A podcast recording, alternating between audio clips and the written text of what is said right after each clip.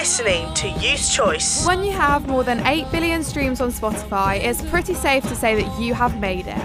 But for Dua Lipa, it all started as a waitress in a cocktail bar in London. From there, she was signed in 2014 and didn't have a huge success with her first single, New Love.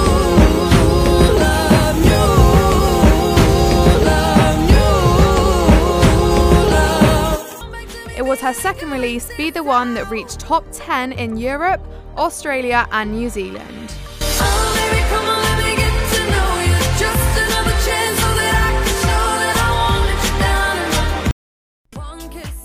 The album New Rules followed, and then her first number one with Calvin Harris, One Kiss.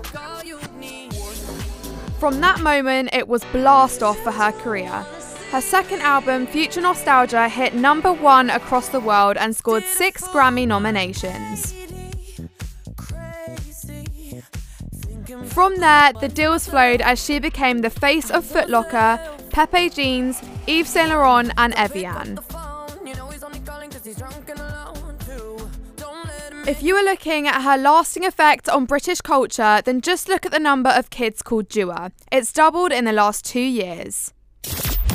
Listening to Youth Choice.